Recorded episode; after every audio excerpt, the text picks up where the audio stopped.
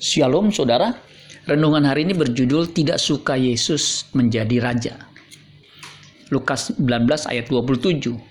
Akan tetapi semua seteruku ini yang tidak suka aku menjadi rajanya, bawalah mereka kemari dan bunuhlah mereka di depan mataku. Tuhan Yesus menyampaikan pengajarannya dengan mengungkapkan perumpamaan tentang uang mina di mana seorang bangsawan yang akan pergi ke negeri yang jauh untuk dilantik menjadi raja di situ. Dan setelah itu baru kembali. Raja itu memanggil sepuluh hambanya dan memberikan sepuluh mina kepada mereka masing-masing untuk modal berdagang. Ada hamba yang berhasil dengan dagang mereka dan ada yang gagal karena hanya menyimpannya saja dan tidak digunakan untuk berdagang.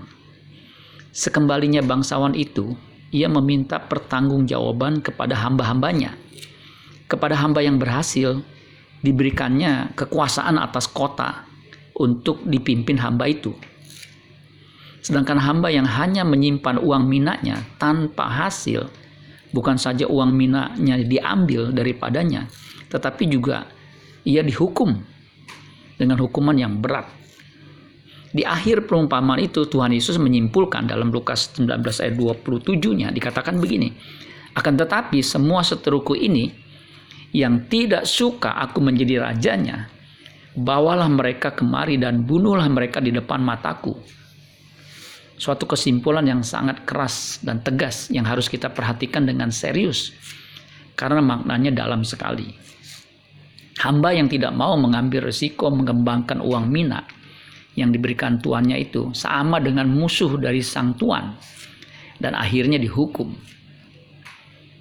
Orang Kristen zaman now bisa menjadi seteruh Kristus sang raja itu jika ia tidak mengembangkan uang mina atau potensi menjadi anak Allah yang berkodrat ilahi. 2 Petrus 1 ayat 4. Anak Allah yang berkodrat ilahi bisa disamakan dengan orang Kristen yang mengambil bagian dalam kekudusan Allah.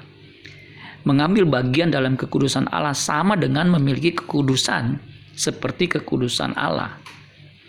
Ibrani 12 ayat 10, 1 Petrus 1 ayat 15 sampai 16. Hanya orang yang bersedia dan berkomitmen untuk hidup seperti Kristus yang akan bisa menjadi saksi Kristus.